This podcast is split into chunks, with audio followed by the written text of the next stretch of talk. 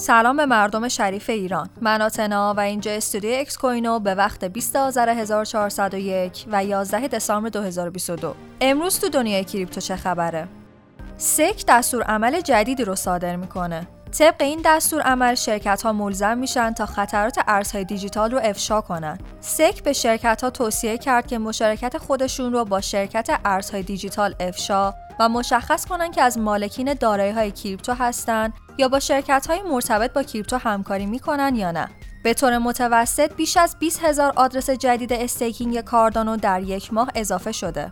با وجود غیرقابل پیش بینی بودن بازار ارزهای دیجیتال که با فروپاشی اکوسیستم ترافورم لبز و صرافی FTX هم همراه شده، اکوسیستم کاردانو همچنان به رشد خودش ادامه میده.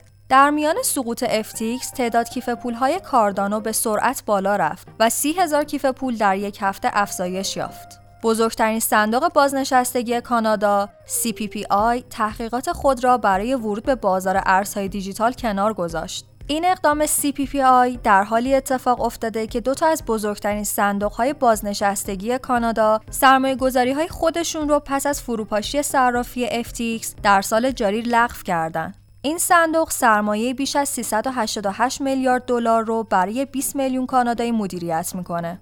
طبق گزارش کوین تلگراف در سه ماه سوم سال شاهد کاهش سرمایه گذاری ریسک پذیر در صنعت بلاکچین بودیم. به نظر می‌رسه سرمایه گذاران از امور مالی غیر متمرکز یا همون دیفای دور شدن و استارتاپ های جدید و شرکت های بلاکچین تأسیس شده در سال 2022 در حال انتخاب وب 3 هستند.